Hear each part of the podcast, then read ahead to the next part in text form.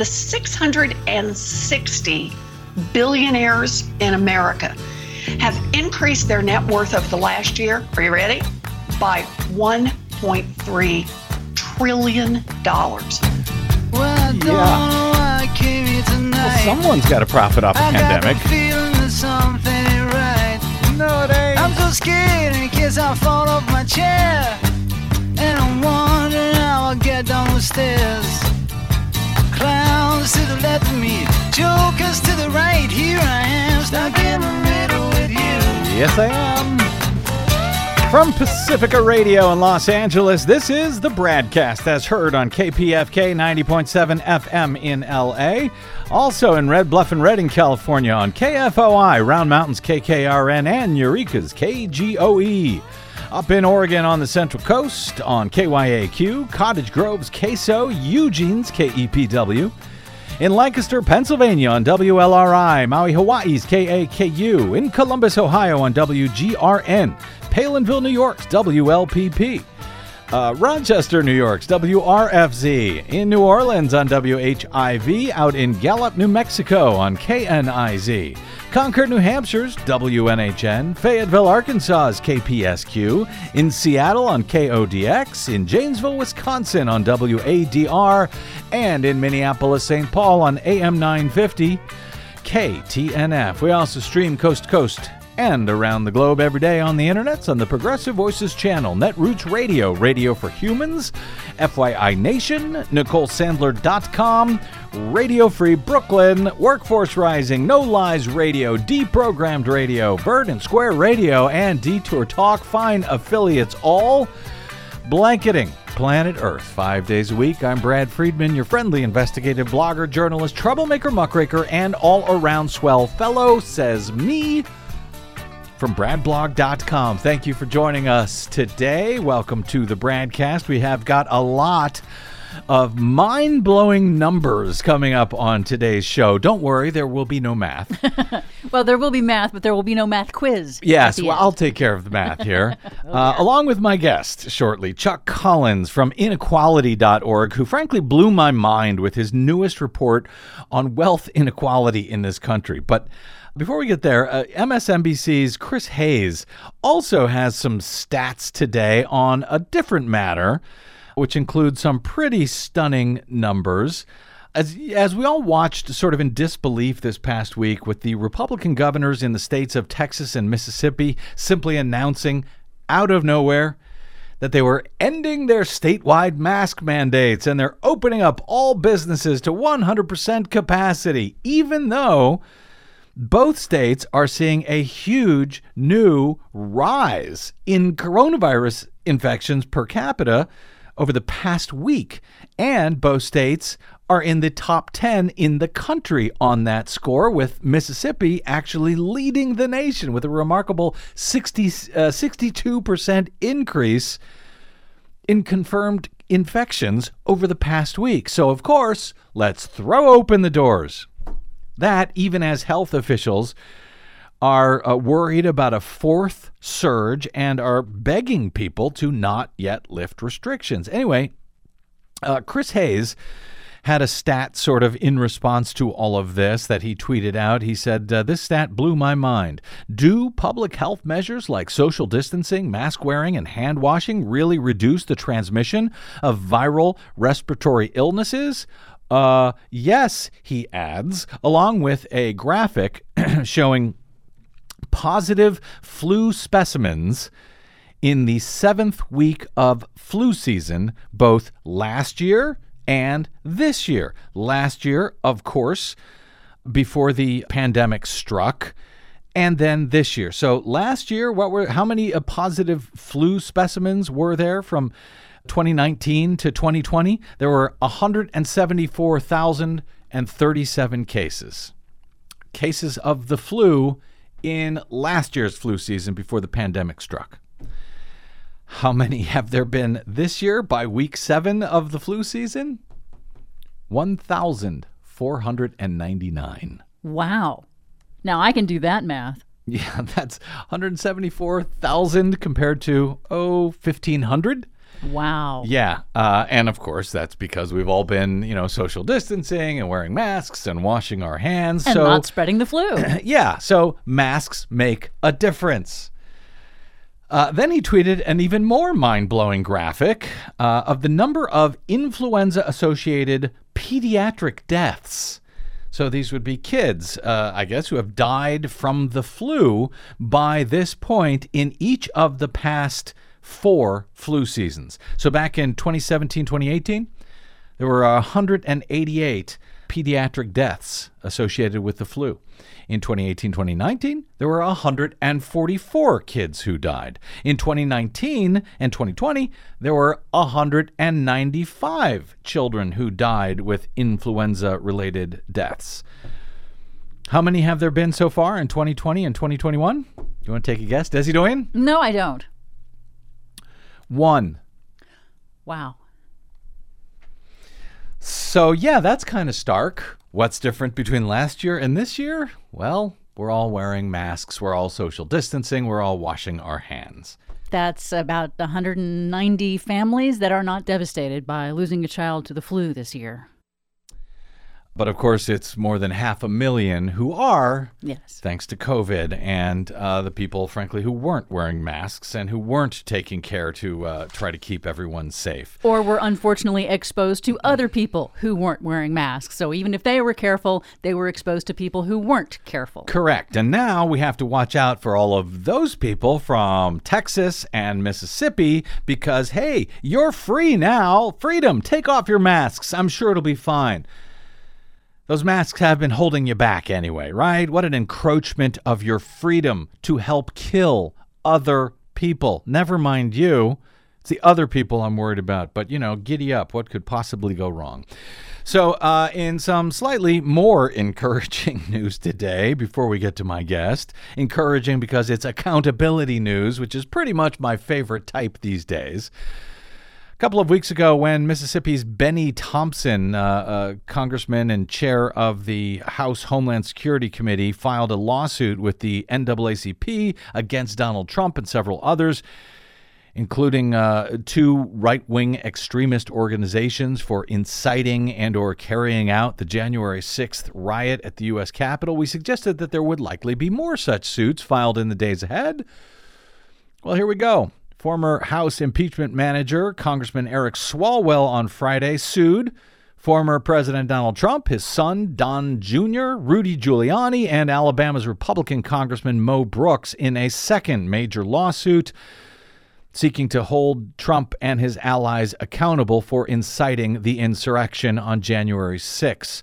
The new lawsuit by Swalwell California Democrat uh, who helped to lead the impeachment arguments against Trump for inciting the insurrection, follows that similar suit filed last month by Congressman Bennie Thompson against Trump, Giuliani, and the extremist groups, the Oath Keepers and the Proud Boys.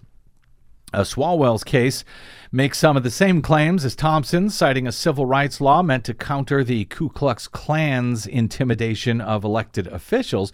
But it also alleges that Trump, Trump Jr., Giuliani, and Brooks broke Washington, D.C. laws, including an anti-terrorism act by inciting the riot, and they uh, and that they aided and abetted violent rioters and inflicted emotional distress on members of Congress. The lawsuit, filed as uh, in Washington D.C.'s federal district court, alleges, quote, as a direct and foreseeable consequence of the defendant's false and incendiary allegations of fraud and theft, and in direct response to the defendant's express calls for violence at the rally, a violent mob attacked the U.S. Capitol.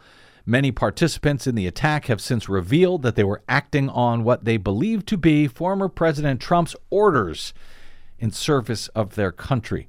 The defendants, in short, convinced the mob that something was occurring that, if actually true, might indeed justify violence, and then sent that mob to the Capitol with violence laced calls for immediate action. The now two, and there could be more, lawsuits from members of Congress who were directly affected by the attack. Comes as Trump faces mounting pressures in investigations by House committees seeking his financial records, as well as both civil and criminal probes related to fraud that he has allegedly carried out in his private businesses and for his post election actions, such as in Georgia, where a grand jury is convening this week, I believe, to consider Trump's apparent violation of a state law that bars attempts to influence election officials to fraudulently change election results, as Trump was recorded doing in January with the Secret State's uh, Secretary of State there. That crime is punishable by one to three years in jail. He has not yet, of course, been charged with any crime, however. But should either this suit or Thompson's uh, proceed, it would mean the former president and his allies would then be subject to discovery and depositions, potentially exposing details and evidence that uh, were not released uh, during the Senate impeachment trial in January. Swalwell was locked down in the House chamber during that siege. He claims that Trump, Trump Jr., Giuliani, and Brooks prompted the attack on the Congress. Each man had told the crowd, he said, that Joe Biden's electoral certification in Congress could be blocked and that Trump's supporters should fight, according to the lawsuit. Trump directly incited the violence at the Capitol that followed and then watched approvingly as the building was overrun. The lawsuit says the horrific events of January 6 were a direct and foreseeable consequence of the defendant's unlawful actions. He notes that in Trump's own speech just before the siege began, he told the crowd to, quote, show strength and, quote, walk down Pennsylvania Avenue.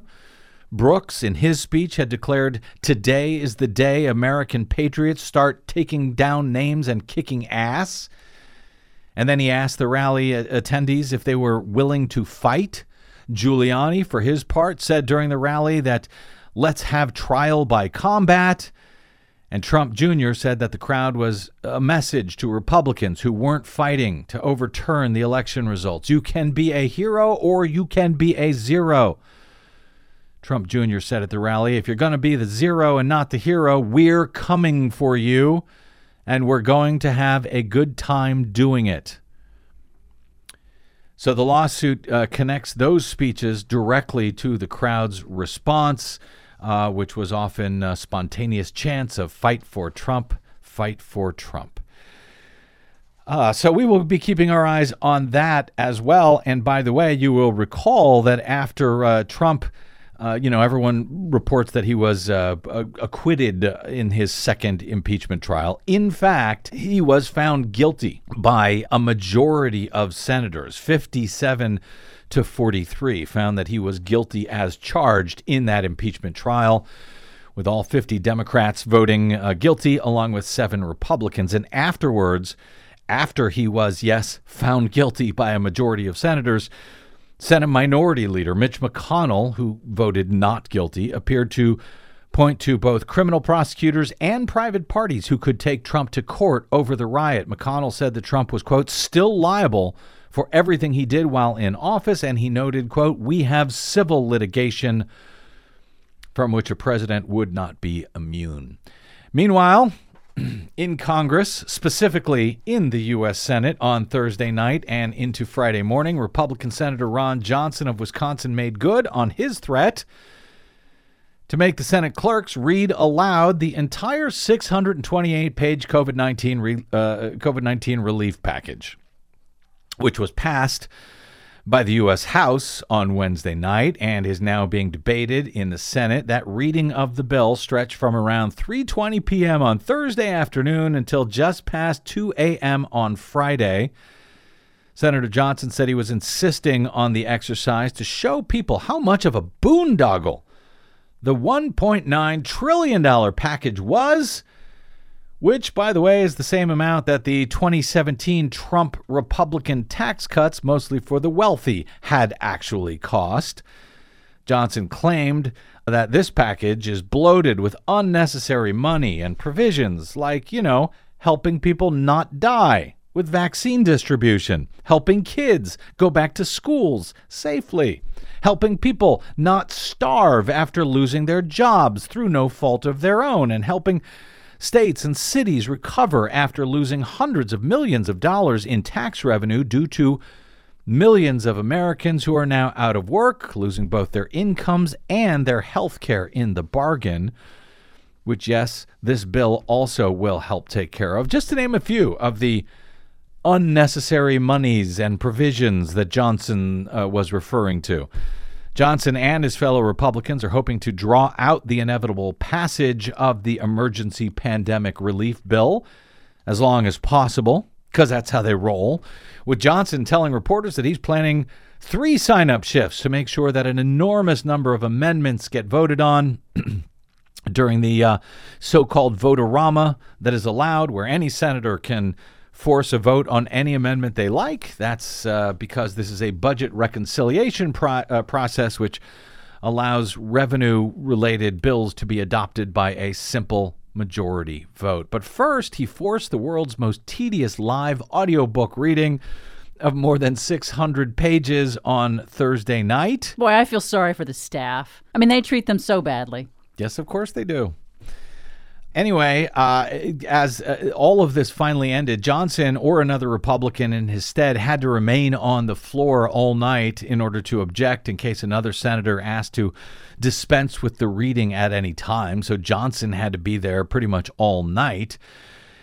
And then, when the Senate finally convened the next morning uh, to proceed with three hours of debate on the bill, it was down from the original 20. Why? Well, because neither Johnson nor any other Republican objected at the end of the that what was it 10 or 11 hour reading when Van Chris Van Hollen of Maryland actually moved to change the original 20 hours of planned debate time down to just three hours for some reason. Now, earlier reporting said that Johnson was not on the floor at the time, so he wasn't there to object, but apparently he was there and he just either didn't hear it, didn't understand it, or he just simply didn't care for some reason. So, in the end, Ron Johnson trying to delay everything seems to have failed. It actually ended up shortening the time debating this package that is Okay. going to pass no matter what. All right, good. So, yeah, Chuck Schumer opened Friday's proceedings by saying, uh, first and foremost, I want to thank everyone on the floor staff who worked late into the night. And then he added uh, that uh, as for our friend from Wisconsin, I hope he enjoyed his Thursday evening. And then they commenced with debate and votorama as Republicans pretended that 1.9 trillion was just an outrageous sum of money and as some Democrats entertained the notion as well and that maybe the emergency unemployment extension should just be $300 instead of $400 all of which, as my upcoming guest puts in a glaring spotlight this week, is just some pretty pathetic nickel and diming after all. Given the size of the problem and the size of the fortunes made by a handful of billionaires over this past year amid this pandemic, that alone, the fortune they made, could virtually pay for this entire otherwise quote unquote huge emergency relief bill. That amazing story is next on the BradCast, and you may want to sit down first or, you know, pull your car to the side of the road or something. That's straight ahead. I'm Brad Friedman. Don't touch that dial.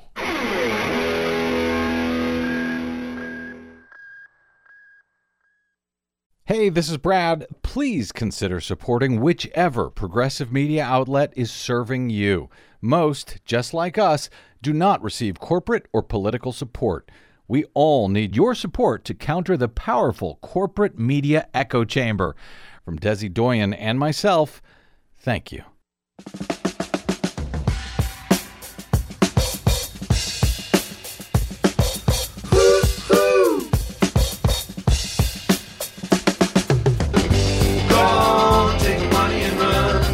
Woohoo indeed.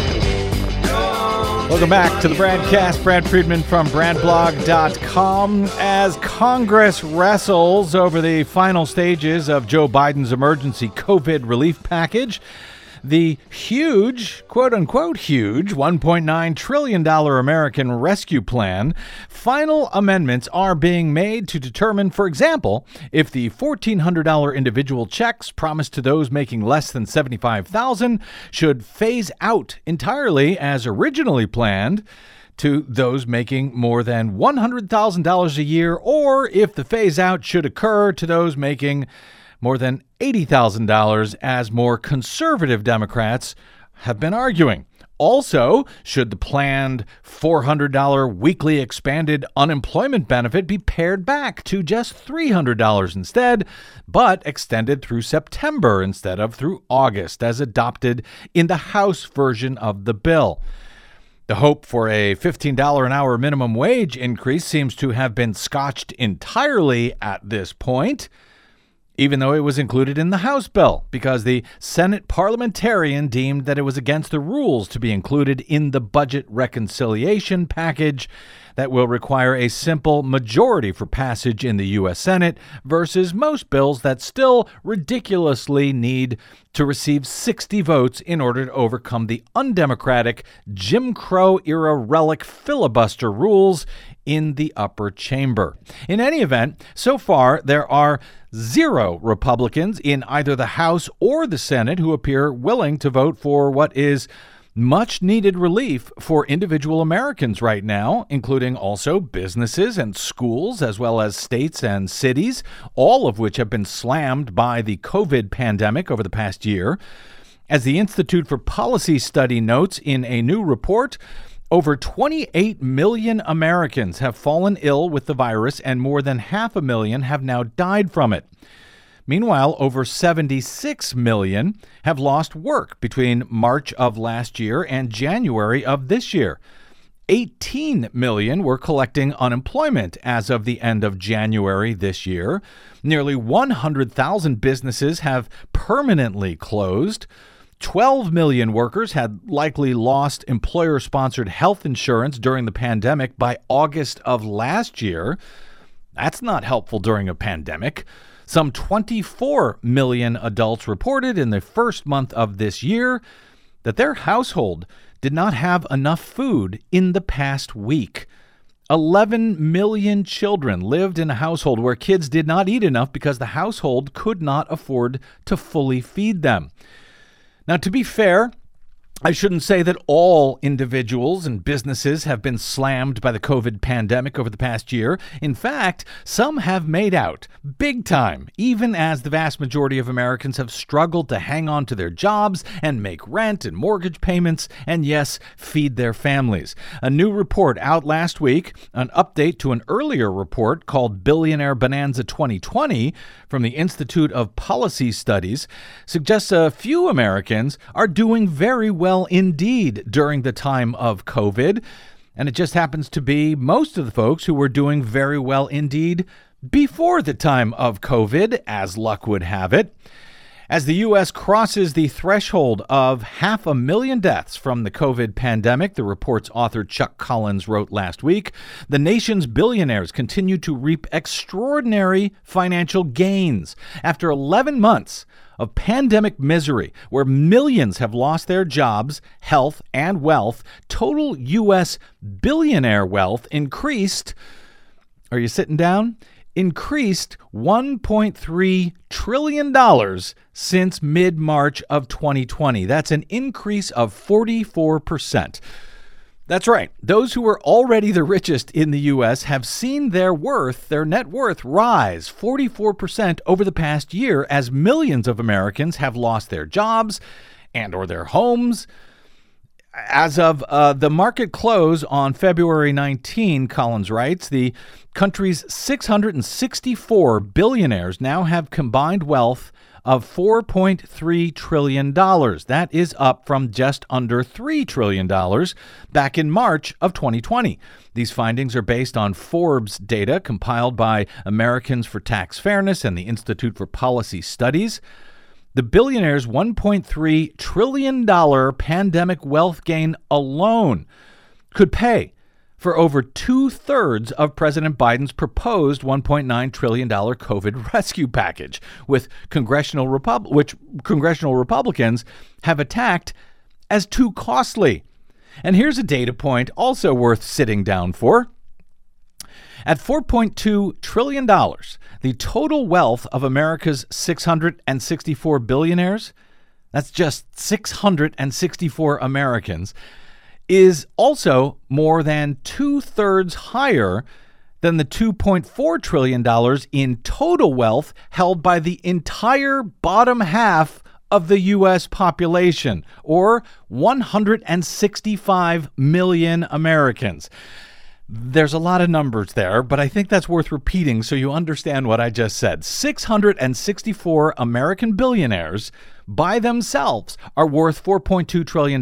Just 664 people. They own more wealth by themselves two thirds more wealth by themselves than the entire bottom half of the U.S. population, which includes 165 million Americans. Now, maybe it is just me, but something seems not right about that, actually, uh, particularly as it is that bottom half that is now struggling so hard to keep their jobs, keep a roof over their heads, and food on the uh, on the family table in the middle of a pandemic. When those 664 billion uh, billionaires, those 664 people, saw their own wealth grow by a collective 1.3 trillion.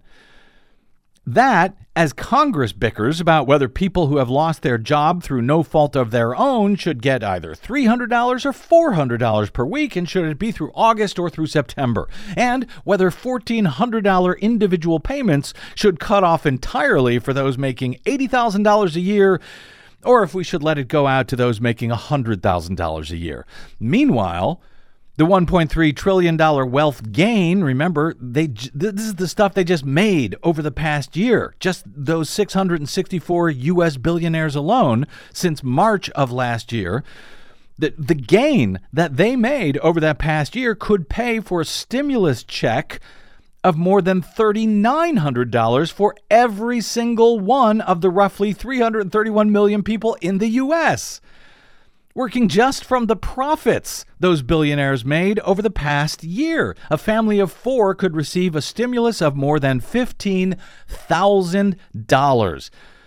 That, even as Republicans in Congress resisted sending families stimulus checks during most of last year, and they are opposing it now, claiming, oh, we can't afford them.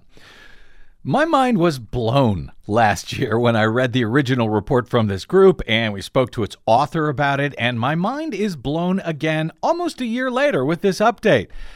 The author of this report joins us next to continue blowing our mind and to discuss what the hell we can do about it right now, including a plan by Sen- Senator Elizabeth Warren, just introduced, just reintroduced actually, in the Senate, that frankly should be passed at the first possible chance, in my opinion. Chuck Collins of inequality.org joins us next. I'm Brad Friedman, and you are listening to the BradCast.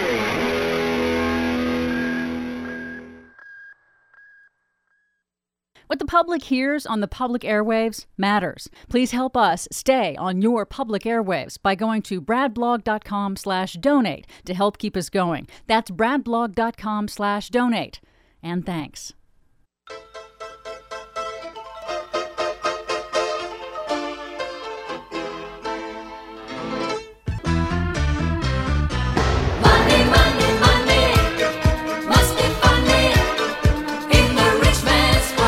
Yes, it's hysterical.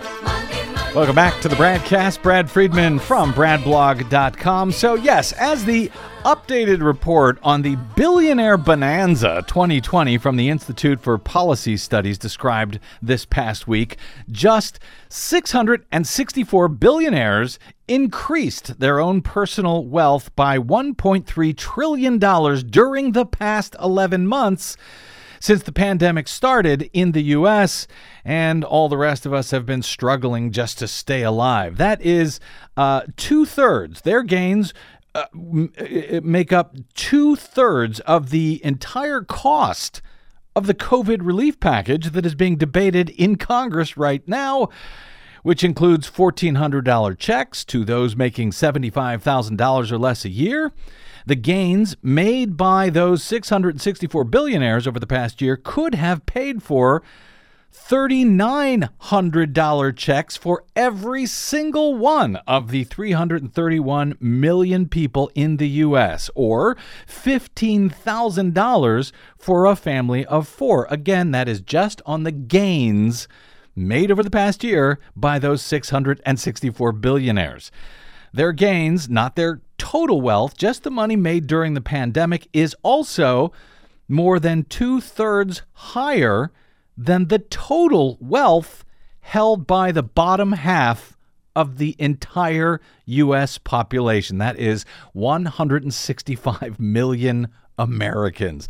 Joining us now, once again, is the author of that now updated report. Chuck Collins is an expert on U.S. inequality and the racial wealth divide, and the director of the program on inequality and the common good at the Institute for Policy Studies, where he co edits inequality.org. He is also the author of a number of books, including the popular Born on Third Base, a one percenter makes the case for tackling inequality, and his newest book, out just this month, The Wealth Hoarders How Billionaires Spend Millions to Hide Trillions about what he describes as the wealth defense industry. Oh, Mr. Collins, welcome back to the BradCast, sir. Hey, thanks for having me, Brad. Good to be with you. Good to have you blowing my mind as ever. Uh, holy cow! I mean, it really is mind blowing. Do do any of these numbers come up in Congress when? You know, debating what is sort of being universally described as a huge COVID relief package, and it actually is huge on paper compared to previous relief or stimulus bills. But, you know, compared to the amount of money sucked up over the past year by just 664 Americans, it ain't really that huge at all in truth when when you're talking about a package that is actually for 331 million people Well, the, the good news is uh, you can hear these numbers on the Senate floor. Different members of Congress have been using them. Senator Warren and, and Representative Pramila Jayapal, when they introduced their wealth tax on Monday, talked exactly about what you just what you just recited, Brad, as the case for why they should have a wealth tax. So the good news is people are talking about this. that is good news yeah and actually i have a clip we're going to uh, talk about elizabeth warren's proposal uh, in a moment but uh, you know, you break this down even farther in your uh, in your report. You you s- cite again; these are people who were already billionaires, most of them before the COVID ec- epidemic, and prior to that, in the nation there was only one what you call a centibillionaire. I guess that would be someone who has a hundred billion or more. There was only one of those in the U.S.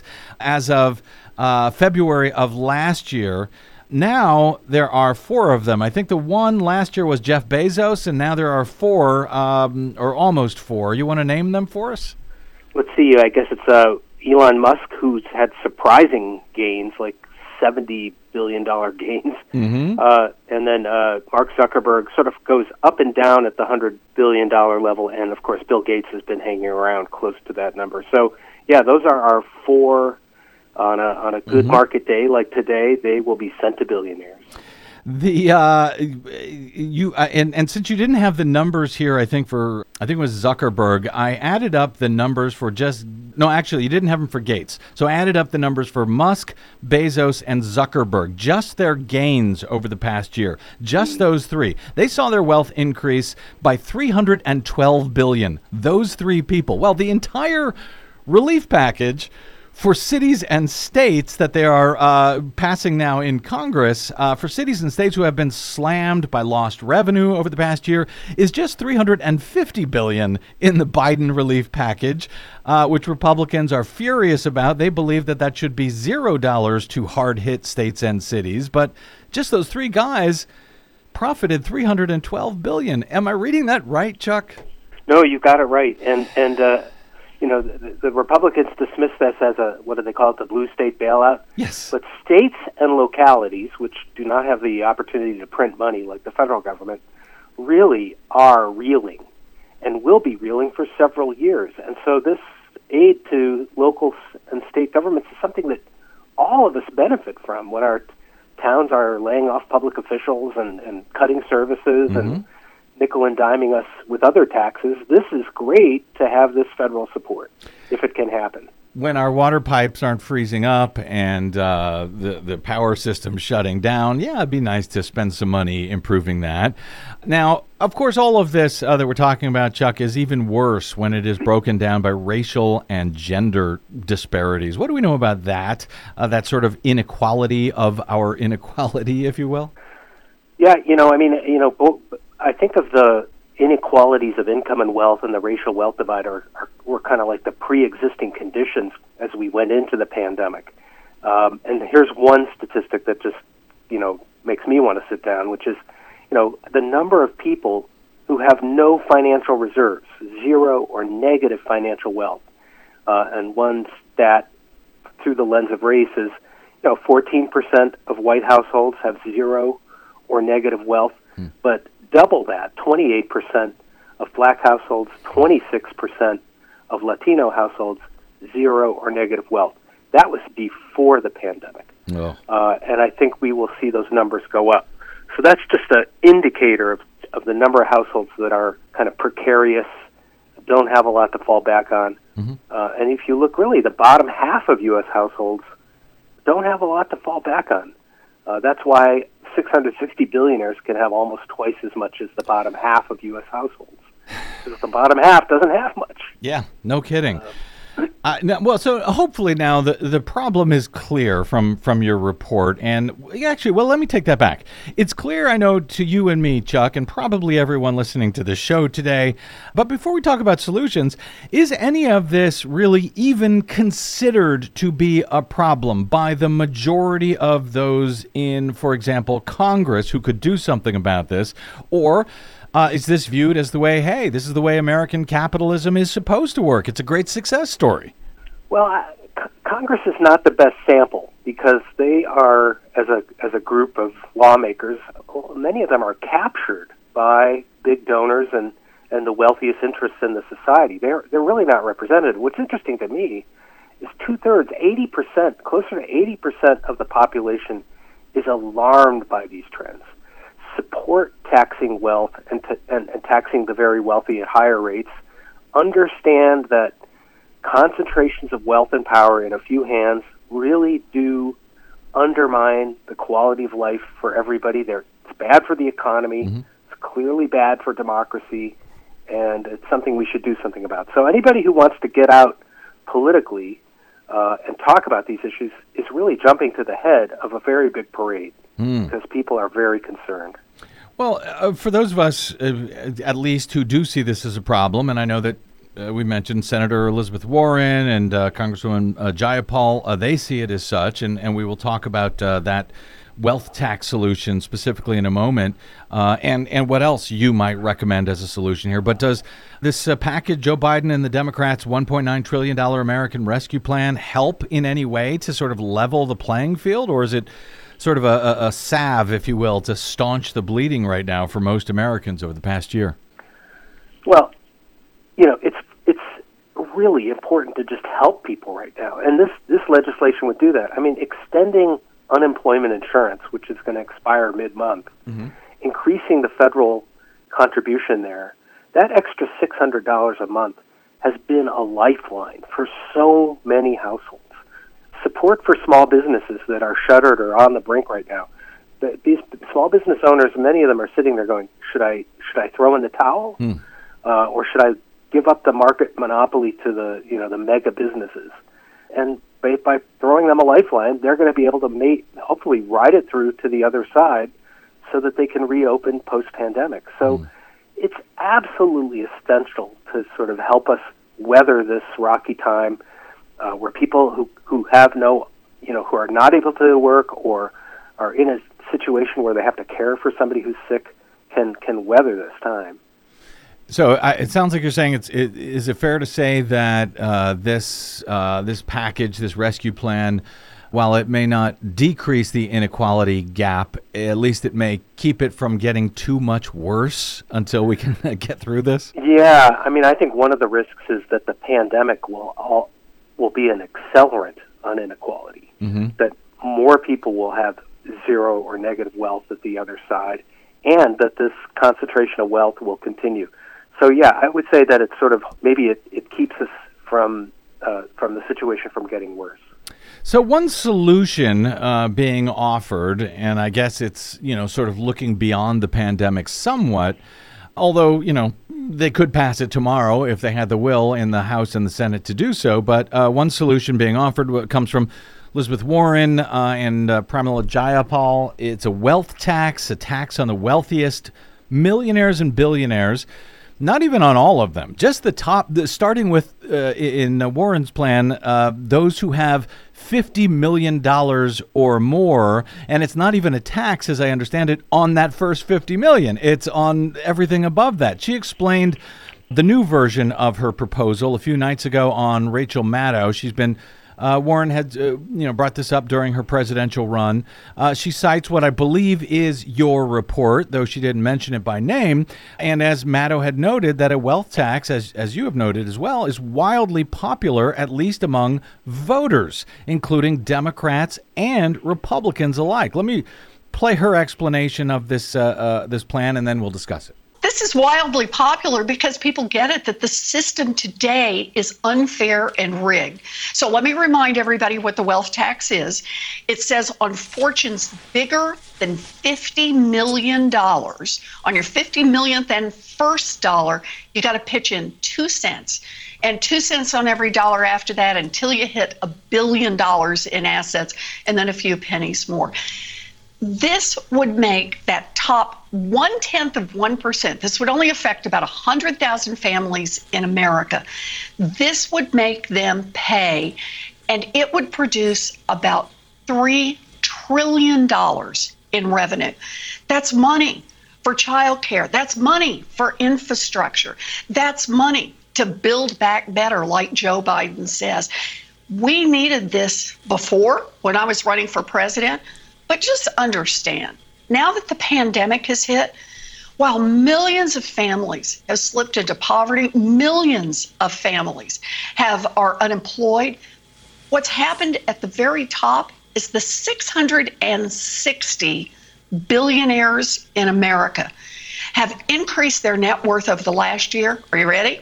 By 1.3 trillion dollars. All we're asking Wow. is two cents, two cents to help build a future for the rest of America. Now, to me, that makes uh, it's obvious. It makes wild sense. It's similar to the proposal that she had, you know, when she was running for president. But Chuck Collins, if it is so popular, why did she neither win the, the the nomination with that proposal? Although to be more fair, there's a lot of reasons she didn't win. But why didn't any of the other candidates, for example, Joe Biden or even Bernie Sanders, if I recall, adopt that proposal as their own? Well, uh, just to be clear, Bernie Sanders actually introduced his own wealth tax uh, and has come on as a co-sponsor of this one. Good. So, uh, but but what I think is interesting is that she transformed the political discussion. She may not have won, but this issue of a wealth tax was not on the agenda two years ago. Uh, it was not something we were talking about, and now. You know, it has uh, dozens of sponsors in the Senate and, and many more in the House coming on board. It is, uh, you know, if you think about it, a new tax regime that hasn't existed before, and she's built enormous support and popularity for it. Uh, and it's really just a, I think going back, it's a re- the fact that it isn't a law is simply a reflection of the power of wealthy interests to block change in our political system. It's not that they're changing the political system, they're able to stop and thwart and block change. And that's unfortunately what we're up against. Well, that's the debate we're watching right now in the Senate, mm-hmm. where half the members of the Senate they don't have a program to help America get through these hard times. They just want to block the one that would actually make a difference. And the, unfortunately, the Republicans have kind of been the party of no because they don't want government to succeed in making a difference in people's lives because that would kind of undermine their whole program. Now, as this proposal, uh, it clearly has uh, something to do with the federal budget. Uh, so one would think that it could be included uh, in a budget reconciliation package. Uh, if not this one, uh, Democrats have the chance to pass another one later this year. I, and I'm going to guess. Well, I don't know. Will will will they be able to get even a single Republican to vote on this? Again, it's popular among Republican voters, but you know, so is the this particular uh, relief package. So is HR one. So is a bunch of other stuff that Republicans won't vote for. But on the presumption that the Republicans won't vote for this, is this something that that we, you can even pass with Democrats? Are enough Democrats in favor of this new idea of taxing Americans' wealth? Well, I mean, you know, we saw eight Democrats vote against raising the minimum wage. So I'm not sure we're going to get the full complement of Democrats in the short term. I think it's one of these things where the pressure is going to continue to rise from below. The you know, the more the billionaires win, the more everybody else is sort of uh, reeling and, and just struggling to survive. The, the the the sharper the focus will get, and people will start to win and lose elections based on whether or not they support something like the wealth tax. Um, so, I, I, you know, the the reality is nobody's talking about revenue right now, Republicans or Democrats. Every, and, and, and tr- it didn't happen during the Trump relief bills. It didn't happen during the you know the COVID and stimulus bills of the past. We've kind of punted that, but uh, you're absolutely right, Brad. The next bite at the apple, the next budget reconciliation bill, will have revenue raisers. It, it really has to, partly because President Biden has an ambitious uh, infrastructure agenda. He wants to spend money to create jobs and, and help us move toward a, a green economy and fix infrastructure and power grids in Texas and all kinds of problems that we're facing. And so that's where a wealth tax proposal, alongside other really bold revenue proposals, will, will be on the ballot. And you are unfortunately right. They probably won't get any Republican votes. and that's why we're in this pickle that we're in. Well, you know, But again, with the budget re- reconciliation, they they won't have to have a Republican vote. That's the whole beauty of it, I guess. presu- presuming they get all of the Democrats on board, which is not necessarily something that is uh, should be taken for granted. Uh, yeah, I mean, I would, I would, boy, would I love to see. Could you imagine a three trillion dollar infrastructure package pass through reconciliation and be completely paid for, if they wish, through Elizabeth Warren's $3 trillion uh, wealth tax. That works for me. Question is, Chuck Collins, uh, is it even constitutional? Do we know if a well, because that's what we hear from Republicans now. Oh, I don't even think that's, uh, you can tax the amount of wealth that people have. That's not constitutional. What's the thinking on that right now? Does anybody actually know? Well, it is a good question. Uh, you, you know, when Senator Warren rolled out the bill, she she uh, produced two letters signed by uh, uh, 20 uh, legal scholars saying essentially the bill is constitutional. Um, there there is this issue that uh, you know we had to change our constitution to pass the income tax and the estate tax back in 1916. Uh, the whole it's a little wonky, but the problem is uh, we, we you can't tax stationary wealth at the federal level. Uh, of course, we do it all the time at the local level, property taxes. States can have wealth and asset taxes, but we have this interesting constitutional issue. So that's a little bit undecided. The other issue that people raise is uh, just the implementation. Oh, how are we going to? How it's going to be awfully hard to, to get these wealthy people to file their tax returns and all that. That's more of a red herring. Uh, most of these very wealthy people actually know what they're worth and know what their assets are worth, and it, they may have to hire somebody to evaluate uh, the first year that this tax goes into effect. But after that, it'd be very easy to, mu- to update an annual return. Uh, and again, these are people with fifty million dollars or more. Right. Uh, they have a whole armada of uh, tax attorneys at their disposal uh, to to help them do that first filing of their tax return and, and evaluation of what they have. It happens all the time with the state taxes. It's a one-time event, but uh, we we know how to value assets and even complicated assets like that fancy painting on your wall, Brad. We will get we'll get an estimate on that. oh, by the way, the your assets under fifty thousand are excluded from that. so 50 have to- million. 50 million. uh, 50 million. Yeah. so you but I meant uh, in, in terms of valuation. Ah, If you have a you know giant jar of coins, uh huh. uh, you don't have to count them all. Okay. Uh, if you have a small painting that's not worth fifty thousand, then that Oh, does really? not have to go onto your tax return. So there's sort of a there's a valuation threshold. Yeah, there, there's some there's some provisions in there that uh, make implementation easier. Uh, yeah, and make uh, loopholes easier, which I want to get to in a second, because you write about that in your new book. But very quickly, uh, beyond wealth tax, uh, Chuck Collins, do, do you have any other sort of quick recommendations? And I say quick because we, we don't have time to delve into them, and it's probably going to be a while before we get to any of them. But just to sort of put them on our radar, what can be done beyond a wealth tax to begin evening the inequality gap that you so expertly uh, highlight both uh, in your and at inequality.org? Well, there are actually a couple that might move very quickly. Uh, one is what what we call a millionaire surtax, which is just a 10% increase on uh, income tax increase on incomes over three million dollars, whether the money comes from capital gains or from wages. Uh, that would raise uh, almost a trillion dollars. Uh, a financial transaction tax, a penny on every four dollars of financial transactions, exempting the small traders, that would raise substantial revenue. Uh, and then there's Biden talks about this consistently. Why is it that we tax capital g- gains at such lower rates than we tax income from work? Uh, what if we tax them at the same level?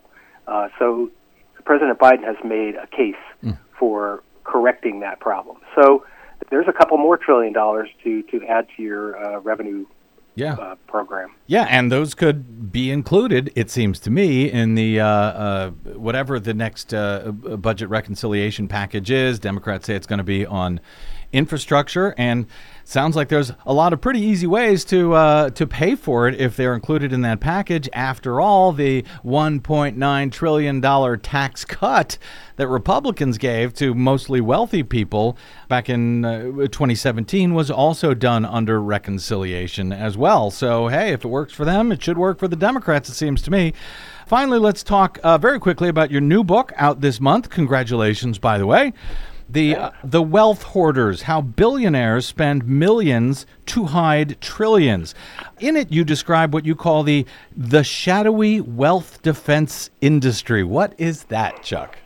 Well, uh, I sort of alluded to it. It's this uh, it's this whole sector, if you will, that uh, very wealthy people, and I mean people with like 30 million or more, uh, hire to uh, hide their money using things like trusts, uh, shell companies, anonymous offshore accounts.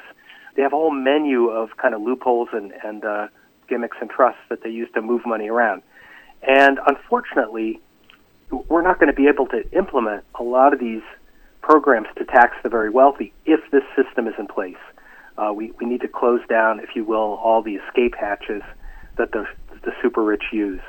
Um, so, and it, it's totally doable. The good news is there's, but we need to sort of start talking about it because there's basically one tax system for that ultra wealthy group, and there's one for the rest of us, and we just need to close down the back door. Is is this actually an industry, another, or is it sort of ad hoc? You know, you find a lawyer who can help you with this or that, or is there actually an industry? In other words, if I and I, I'm pretty sure this is going to happen. If I uh, go out next week and win the lottery and you know win fifty or sixty million dollars, like I say, I'm almost certain it's going to happen.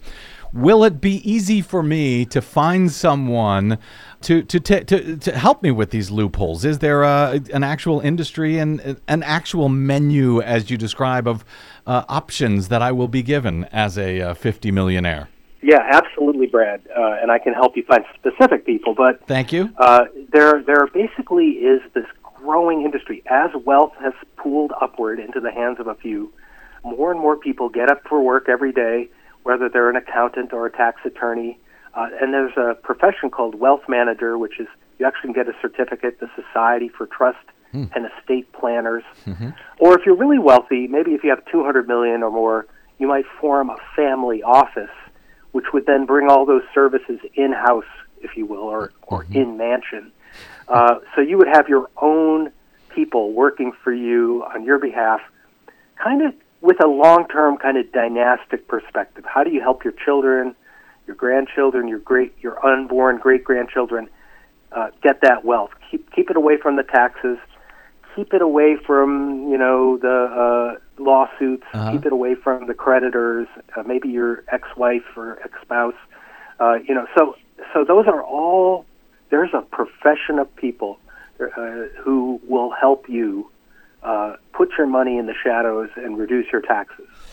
Uh, you also uh, note, by the way, in the description for the new book that you yourself inherited a fortune, and I don't know that we've discussed that. I know you talk about it in some of your other books as well, "Born on Third Base," etc. Uh, we we haven't. I don't know that we've talked about it before. Uh, so all of these things that we have been talking about here, all of these solutions to all of these problems, presumably, Chuck Collins, would hurt you as well. Aren't you concerned about that? Well, I should say I got a very intimate front row seat into how these inequalities work. In fact, the whole wealth defense industry is something that I've seen up front. I know how these folks work. Uh, I myself made the impulsive decision when I was 26, and that was a long time ago, uh, to give away the inheritance I received and, and effectively become disinherited. So, uh, unfortunately or fortunately, it doesn't really apply to me directly but uh, it, it did give me an extraordinary insight into the workings of the super wealthy, and of course, there's some of these are people who I love very much.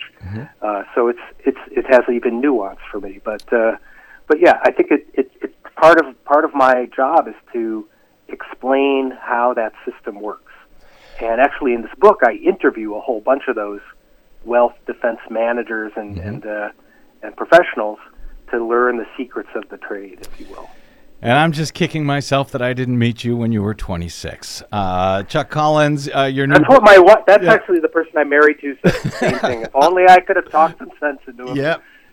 I bet wouldn't have to work for a living. I bet she does. Uh, Chuck Collins is the author of The Wealth Hoarders How Billionaires Spend Millions to Hide Trillions. Senator Bernie Sanders says about that book Chuck's book reveals a blueprint for reversing this obscene inequality so we can take back our democracy and ensure that our government works for everybody, not just the billionaire class and the wealthy campaign contributors. Well said, Mr. Sanders. Uh, Chuck is also an expert on U.S. inequality and, race, and the wa- racial wealth divide. He's the director of the program on inequality and the common good at the Institute for Policy Studies, where he co edits inequality.org. You can find them on the Twitters at inequality.org, and you can find Chuck himself at Chuck. 99 to 1. Chuck Collins, always great speaking with you, my friend. Hope to do it again soon in the future. Thanks, Brad. It was great talking to you. Thank you, sir. Okay, we have got to go. Thanks to our producer, Desi Doyen, to all of you for spending a portion of your day or night with us. It's always greatly appreciated. If you missed any portion of today's show, download it anytime for free at bradblog.com. That, of course, is made possible by those of you who support our work by hitting that donate button, bradblog.com slash donate. Uh, we didn't make 1.3 trillion uh, over the pandemic. Anyway, you can drop me email if you like. I am Bradcast at bradblog.com on the Facebooks and the Twitters. I am the Brad Blog. That is it. We will see you there until we see you here next time. I'm Brad Friedman. Good luck, world.